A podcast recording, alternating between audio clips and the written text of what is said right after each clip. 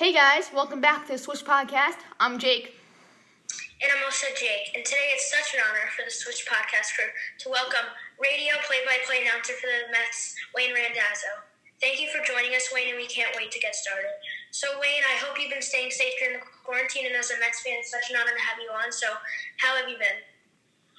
I'm uh, doing okay, ready to ready to get back to baseball, and hopefully, uh, you know, looks like that's going to be happening soon.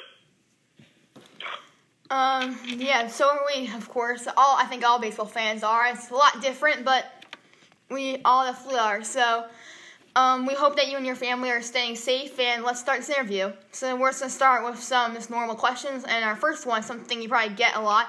Like when you're when you're when you were young, did you play like any sports, or were you just like into like broadcasting, like and like just recording like stuff about like sports and stuff? Well, yeah, I mean, I played uh, I played baseball growing up, and, and did that through high school. Um, you know, it was mostly the sport I played. I played some I played some basketball in the yard and stuff, but mostly it was I was a baseball guy, and uh, really uh, enjoyed playing the game and learning about the game and watching it on TV and all that. So it was uh, it was always my first love, and I'm happy to uh, and, and fortunate to be a part of the game the way that I am. So, at what time in your life did you really know you wanted to be in broadcasting, kind of? Well, I was pretty young. I, I was always uh, interested in watching baseball on TV, and was was always fascinated by the announcers and, and on the radio as well.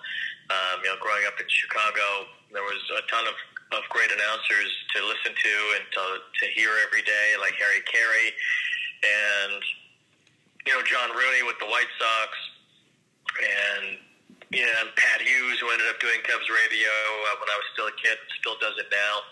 So it's uh, you know they've always had great announcers in Chicago. Thom Brennaman was a big influence on, on me wanting to be a broadcaster. He was he was a really young broadcaster at the time, working with the Cubs, and it was uh, you know watching him and how good he was, and, and you know felt like I, I wanted to do that too. Plus you know how fun Harry made it. So you know it was uh, it was just always something that I was attracted to and have fortunate had the opportunities to, to pursue this.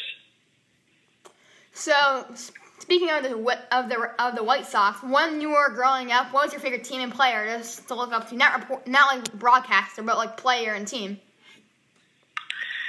Well, you know, I, I was a big Ryne Sandberg fan. Sandberg was uh, the second baseman for the Cubs, and, and he was just really fun to watch because he made it look so easy on the field. He was he was effortless playing second base, and, and he made every play, and he won the Gold Glove every year. I think he won it nine years in a row. He was always in the All Star game. He was always in the MVP running, and you know, obviously ended up being a, a Hall of Famer. But you know, watching him play every day was was always really fun for me because of how good he was and how easy he made it look.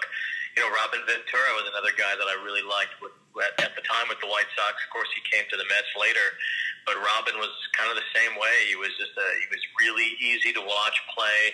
Uh, he was a great left-handed hitter. Always seemed to come through in the clutch. You know that grand slam single in the playoffs was not a fluke. He hit many many grand slams in his career, and uh, you know was up is is up among the all-time leaders in career grand slams. So he he was always very clutch and a, another kind of quiet but extremely good baseball player to to watch every day. So in the be- in the beginning of your broadcasting career, you worked for the CBS Chicago radio. So what kind of did you learn there, like about broadcasting? Well, I worked for 670 The Score in Chicago, which is you know similar to WFAN in New York, and I did the sports updates, you know, every half hour on the score. Um, you know, which was a good way for me to get some experience in a, in a big city and, and be on the air.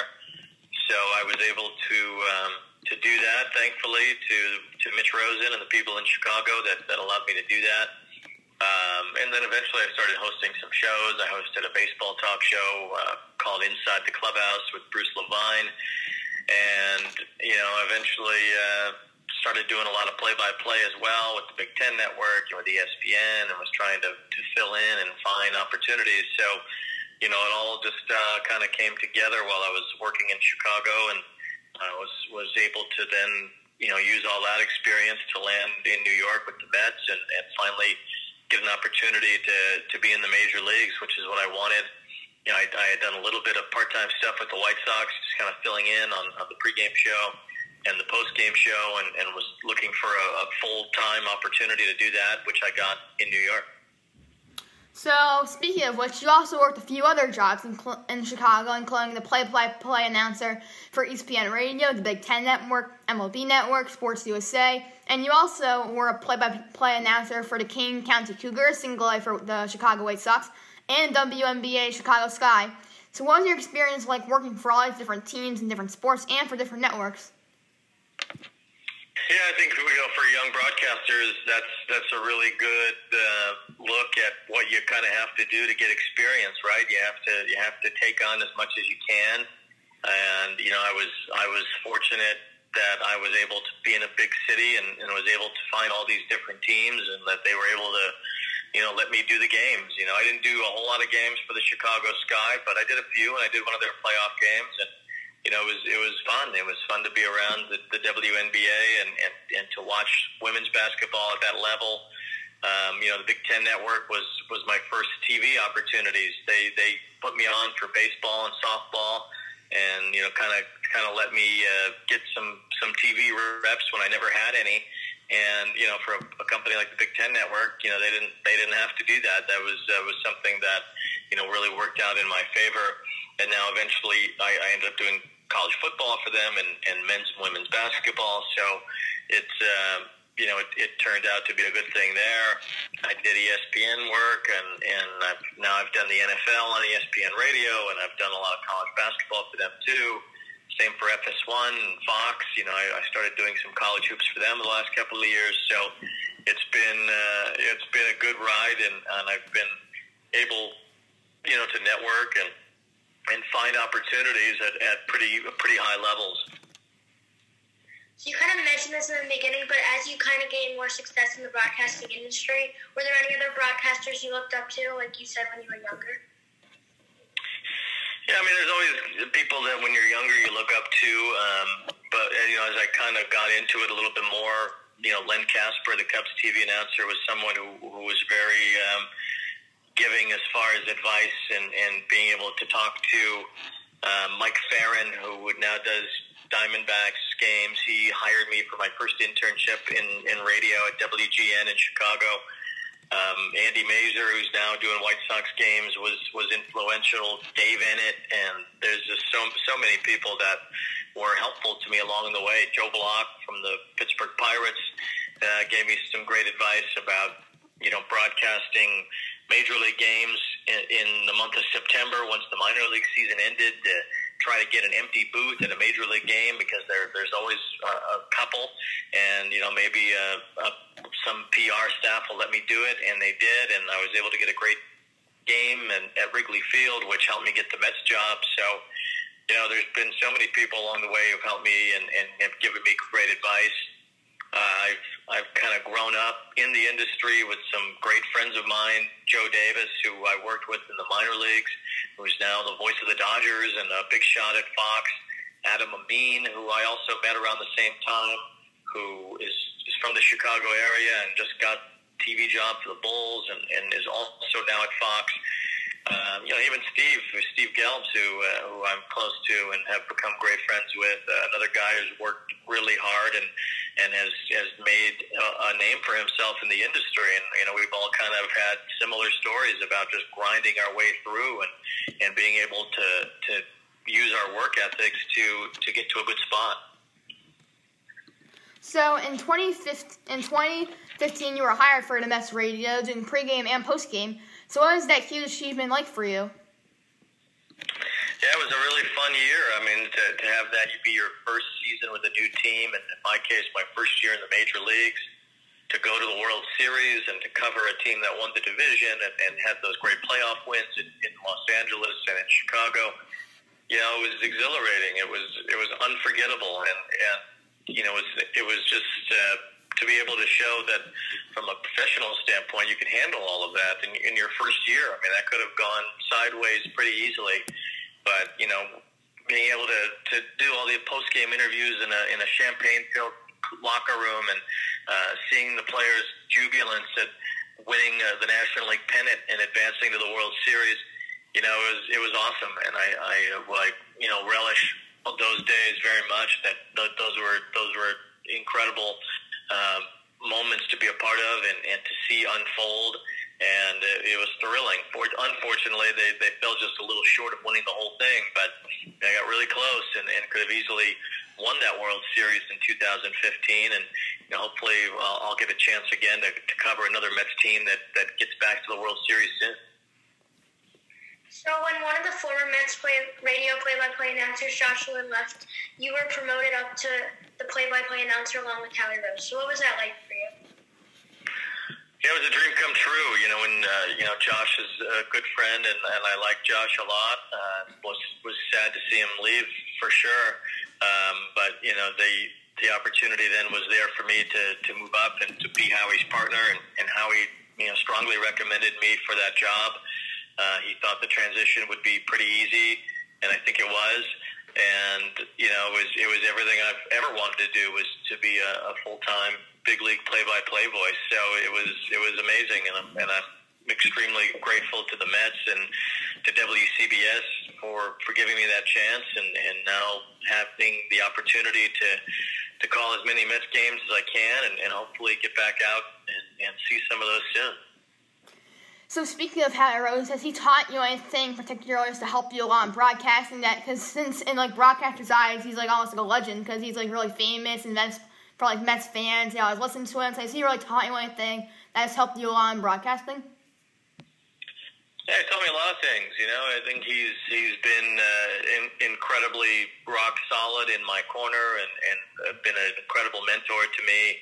I learn a lot from him just by watching him on a daily basis, just watching how he goes about his business, who he talks to, you know, what kind of questions he'll ask the manager, and you know, little things like that, just to kind of pick up on what he's seeing and, and what he's paying attention to, and you know, drawing on his history of not only broadcasting the Mets but watching the Mets his entire life. You know, the Mets. He was what seven years old when the Mets started playing in 1962, and he's kind of had a, a front row seat for their entire history. So, you know, he's a, he's an amazing guy to be around and, and a great broadcaster to learn from. And you know, he's he's very willing to, to listen and to give advice and, and to you know kind of talk things out if I'm questioning something. You know, a, a great example that I've mentioned before is is last season when Pete Alonso broke the Mets single season home run record. I had the call, and it was a good call, and I, I thought it was good. But I asked Howie, you know, what he thought to make it better, and he said, you know, try to focus more on the moment than the history of the moment. Meaning, you know, focus on what's happening on the field and Pete's reaction and the fans, the players, instead of talking about the history of the moment, because you can always get back to that history. But what's happening right in front of you on the field is the most important thing to describe at that time. And then, you know, it wasn't long after that Pete then broke the rookie home run record set by Aaron Judge, and I was able to be on the call for that and got to implement uh, the things Howie had just told me a few weeks before, and I, I thought it was a, a much better call, and it's I think stood out as as you know one of the better calls of of, of that moment for Pete Alonso breaking that record. So we're gonna hit you with a few like MLB type questions here. So how do you feel about baseball resuming? We were really happy, but how, what was your reaction like? Well, of course, I'm thrilled. I, I think that it's a, it's a it's a major thing for baseball to come back, and you know, even though they didn't quite agree on everything, and and there's still some bad blood between the players and the owners, it would seem. You know, at least there's going to be some games, and I think that's the, a crucial thing is is for baseball to be on the field and not lose an entire season here. Now, there's a lot of health and safety and and a lot of those protocols that need to be adhered to and implemented. And it will be interesting to see how that goes, especially considering that I think when you get to camp next week, there's going to be a lot of positive tests. I mean, that's just the way this this virus is right now. So many people have it that don't even realize it or that aren't even sick and when it's going to it's going to potentially be an alarming number of people that that test positive next week. Now, it, you know, hopefully it's not, but I think it's safe to say, especially for the guys who've been kind of in Florida and Arizona, where, where a lot of people are testing positive, that you could see a lot of those tests positive next week. So, you know, at, at that point, they have to try to make sure that it doesn't spread around, that they can get through this, and that they can play through whatever whatever season they're going to have. So it, it's going to be looming over us the whole the whole time. So, you know, it's just something we're going to have to try to deal with, and hopefully, it doesn't get to a point where baseball feels like they can't continue. So, speaking of the Mets, since you work for them, how do you think they'll, they're going to do this year in the 60 game season that the MLB has agreed on? Yeah, I mean it's it's almost impossible to predict 60 games, right? I, I think over 162 a normal season, you can kind of see, you know, who's got what working, what what kind of team has been built for for this type of success, and and then you can kind of play through it. And some teams fall short of that, some teams go beyond it, but you have a general idea of what a team is going to look like. 60 games, you really throw all that out the window because any any team can be hot for two months you know, and, and it won't take a whole lot to get to the playoffs. You know, 31, 32, 33 wins out of 60 might be enough. And, you know, I feel like almost any team can pull that off, especially if some some players have to be quarantined. You know, what if you lose Jacob DeGrom for two weeks to a quarantine out of a 60 game season? You know, that's that's over 20% of the season. So it's it's there's a lot to consider I do think that in a, in a season where we're going to have the universal DH, that benefits the Mets a lot because they they really are overloaded as far as their position player talent is concerned. So a guy like Yoenis Cespedes, who wants and, and needs to be in the lineup because of his bat, you know, you won't have to worry about bumping a guy like J.D. Davis to put Cespedes in there because you'll have that extra spot with the DH. So now we're gonna move on to like some baseball questions, kind of. So like, just your opinions on different teams or players. So the first one is gonna be Jacob Degrom or Gerrit Cole. Like, don't be biased towards the Mets. Well, you know, those are those are probably the two best pitchers in baseball. Uh, you know, I will say that from from seeing Jacob every fifth day and what he's done the last couple of seasons, it's hard to pick anybody over Degrom right now. Um, you know, you look at you, know, you throw the wins out because you really can't control that, but you, know, you see a pitcher who's dominated his league each of the last couple of years, and Gerrit Cole, you know, had a, an, an exceptional 2019 season with Houston, and you know maybe you can you can say that Cole in 2019 was a, a bit better than Degrom in 2019 but over the last couple of seasons, you know, they're probably a little bit closer to even. And it took Gerrit Cole a little while. You know, he had, he had some choppy seasons in Pittsburgh. It wasn't always uh, this dominance. And you know, Jacob, I, I don't, I don't think Jacob has ever had what you would call a, a choppy season. I think he's been really consistent, really good, and he's only getting better. Uh, so it's an interesting debate. I would, I would lean toward Degrom but you can't you can't certainly discredit what what Gerrit Cole has done the last couple of years. So speaking of Degrom, since he's on the Mets, just team wise, I know that all Mets fans hate the Nationals, but if you not being biased, if you had to pick a team that had a better roster, the standpoint, the stats, and all that stuff, who would you pick? As far as the Mets division? Yeah, just right now, any who you would who you think would win that division in 182 games, and, like the right yeah, in a regular season or in 60 games. Yeah, I know. 60 games is hard to predict. I, I, I really, any of those teams are good enough to win. The Mets, Phillies, Washington, and Atlanta, they could all win a 60 game season. It, that's that's really totally up in the air. I, mean, certainly going into the season, it seemed like the Braves were the team that was the most complete.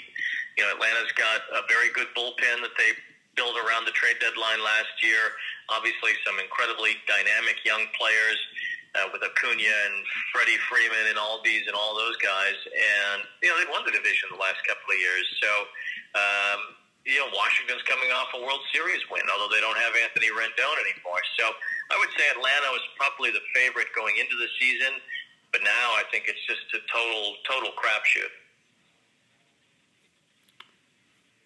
So, um, since you kind of work in the baseball industry, which you do, um, what is your thoughts on the Astros cheating scandal? Yeah, it was an you know unfortunate situation to see that play out, and I think baseball did the right thing by by getting in there and investigating and making the decisions that they've made. Some tough decisions, certainly, taking draft picks away and the suspensions they, they levied on AJ Hinch and, and Alex Cora and Jeff Luhnow, the GM of the Astros. Uh, I think those guys deserved what they got, although maybe, you know, AJ didn't have a huge hand in it. He was still the manager of the team. And I hope that those guys – especially for AJ Hinch and Alex Cora, do get opportunities in the future because I, I think that a one year suspension was what it was, but that shouldn't mean that they are not allowed back in. They shouldn't be blackballed because of that. Um, you know, and the Astros players have a lot to answer for still, I think, too. And, and you know, it's kind of, they kind of lucked out in the sense that they might not play in front of any fans at some point this season because – I think the fans were really going to hammer them throughout the year. They would have been certainly some big time villains, and uh, it would have been interesting to see that play out and how they would have handled that. But that's still a good team. I I, I wouldn't say that you know Altuve and Bregman and Brantley and all those guys, Correa, were, were doing what they were doing because of the sign stealing. That, that's a very talented group. I think they'll still be a talented group this year, and uh, we'll see how they they end up playing. So you were recently speaking about Anthony Rendon. So if you had to pick a better player, who would you pick? Alex Bregman or Anthony Rendon? Yeah, I mean, two uh, two very very good third basemen. I, you know, I think Rendon has um, really established himself as a as a star player. He's always been able to hit, and he's he's been able to turn into a very Gold Glove caliber third baseman. You know, Bregman has too. Bregman was uh, the MVP runner up uh, last year. So you know he's a guy who can who can do it all, and uh, certainly a, a great defensive player. I guess if I if I had to pick, I don't know. I, if you know, I see Rendon a lot, or at least I did. Now that he's with an angel, the Angels, I won't see him as much. But you know, that's a guy that that can scare you and and can really hammer you if you make a mistake. And, and so can Bregman. But I, I think that you know, for uh, for Rendon, and maybe I'd give him just a, a slight edge. So this one might be tough because what Pete Alonso's a young guy, and then Freddie Freeman's like a more of a veteran. But who would you pick to have on your team if you like? Between Pete, Pete and who? And Freddie Freeman. Well, Freddie's a, Freddie's a great established player. I, I think you know that's an answer that will probably change in the next few years because Pete is going to continue to blossom as a as an all-star type player, and, and he'll get better defensively as he continues to play. You know, Freddie is one of the best defensive first basemen in the league too. On top of what he does offensively, you know, the Braves are lucky to have Freddie Freeman, and he's a he's a tremendous player, and and I think Pete's going to be on that level if he's not already very soon. So if you pick a bear, since both these guys are old, but they they in their primes they were insanely good catchers. So Buster Posey or Yadi Molina. Yeah, Buster was probably a, a much better offensive player than, than Molina. You know, Yadi probably none better defensively than Yadi, but uh, Posey was almost as good on defense as, as Molina and a much better hitter. So I think that that's a little easier of a choice to lean toward Buster Posey. You know, he helped the Giants win three World Series, and, and I think is a guy who's going to be Hall of Fame bound one day. Yadier might be too, but uh, I think Buster Posey, you look back on his prime years, and he was probably the best catcher of this generation. So, who do you think was more fun to watch, David Wright or Jose Reyes? Well, I guess it just depends on your definition of fun. I mean, Jose Reyes was such a fast, elite type speed player, a guy who can punch a ball in a gap and get a triple. You know, the, he's the Mets all-time leader in triples and stolen bases. You know, he's done a lot with his legs that most people can't do. You know, David was a different player, a, a skilled defender at third, a, a great hitter, guy who could spray the ball all over the field, hit a lot of home runs. Would have easily become the Mets' all-time home run leader had he just been able to play a few more years. So it just depends on your definition of fun. I don't, I don't think there's a wrong answer for that because they were both such fun players to watch in, in very different ways. So, speaking of this great players, a, a lot of teams have really good players right now. But if you make a prediction, who do you think's going to win the World Series? I know you said that every team has a shot, but who do you think's like the front runners right now, in your opinion? Well, I think going in, you know, you, you kind of keep the same thought that you had going in, right? You know, the Yankees are going to be a, a favorite, the Dodgers are going to be a favorite, and and then you know you see how it boils down over 60 games. I mean, you're going to have a, a freshness to the pitchers that you might not have had. You know, going into October, you're at the very end of a long season. It's tough, and, and the pitchers are gassed, and it's it's a different look. You know, in this case, by the time you get to the playoffs at that point, the pitchers are going to be just hitting their stride. You know, even with the short spring training, that's going to take a little bit once the season begins for the pitchers to really feel like themselves. So by September and into October, know, the pitchers are going to be at full strength. So it's going to be a totally different look to the playoffs than what we're used to. Um, you know, a team like the Mets gets in, boy, Jacob DeGrom can really power through in October uh, more so than even usual. So uh, it's going to be interesting. I, I would lean myself toward any team that is stacked from a pitching standpoint, and that points you right back at Washington, Scherzer and Strasburg. I think more than more than ever, pitching in the playoffs this year will be of the utmost importance. So if you find a team that really has a, a, a head and shoulders difference from a pitching standpoint than the others, then I think that's the team that really is going to make the most noise. So our last question today is going to be a Mets question for you. So do you think Edwin Diaz and Jeurys Familia will bounce back, and then Dellin Betances will return to like his 15, 16 type form? Yeah, I'm interested in, in looking at Betances. You know, he was he was slow to come around in spring training. I think he was just starting to get there when when the pandemic came and, and wiped everything out. You know, he clearly didn't have the same velocity on his fastball that he usually does, but you know, he's he's working his way back from some tough stuff that happened to him last year. So I'm interested to see what he looks like now because we we haven't really gotten many updates.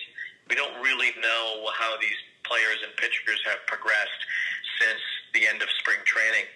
Uh, when it comes to Diaz, I think that's just a guy with an incredible amount of talent that is going to find his way back to success. I don't think there's any question about Edwin Diaz you know, a lot of what happened last year was a bit fluky. He him 15 home runs last season, and you know, part of that was the ball, and part of that was just whatever was happening to him. So, I think there's no question Diaz will bounce back.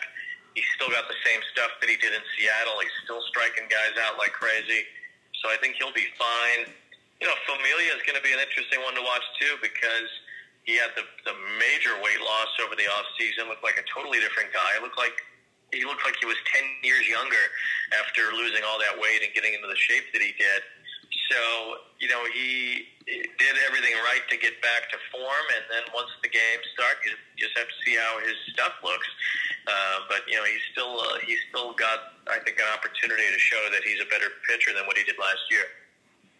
So that's gonna wrap up our podcast, and thanks so much, Wayne, for joining us again. We really, really do appreciate it, and to our listeners. Please make sure to donate to our GoFundMe charity to help COVID 19 relief, which the link is in our bio on Instagram. And please comment, follow, and drop a like and a five star on our podcast on Spotify, Apple, and SoundCloud. Thanks so much, Wayne, and have a great day and stay safe. Okay, thanks a lot. Thank you guys for listening. Um, everyone stay safe out there. We hope you like this podcast. Peace. Thank you.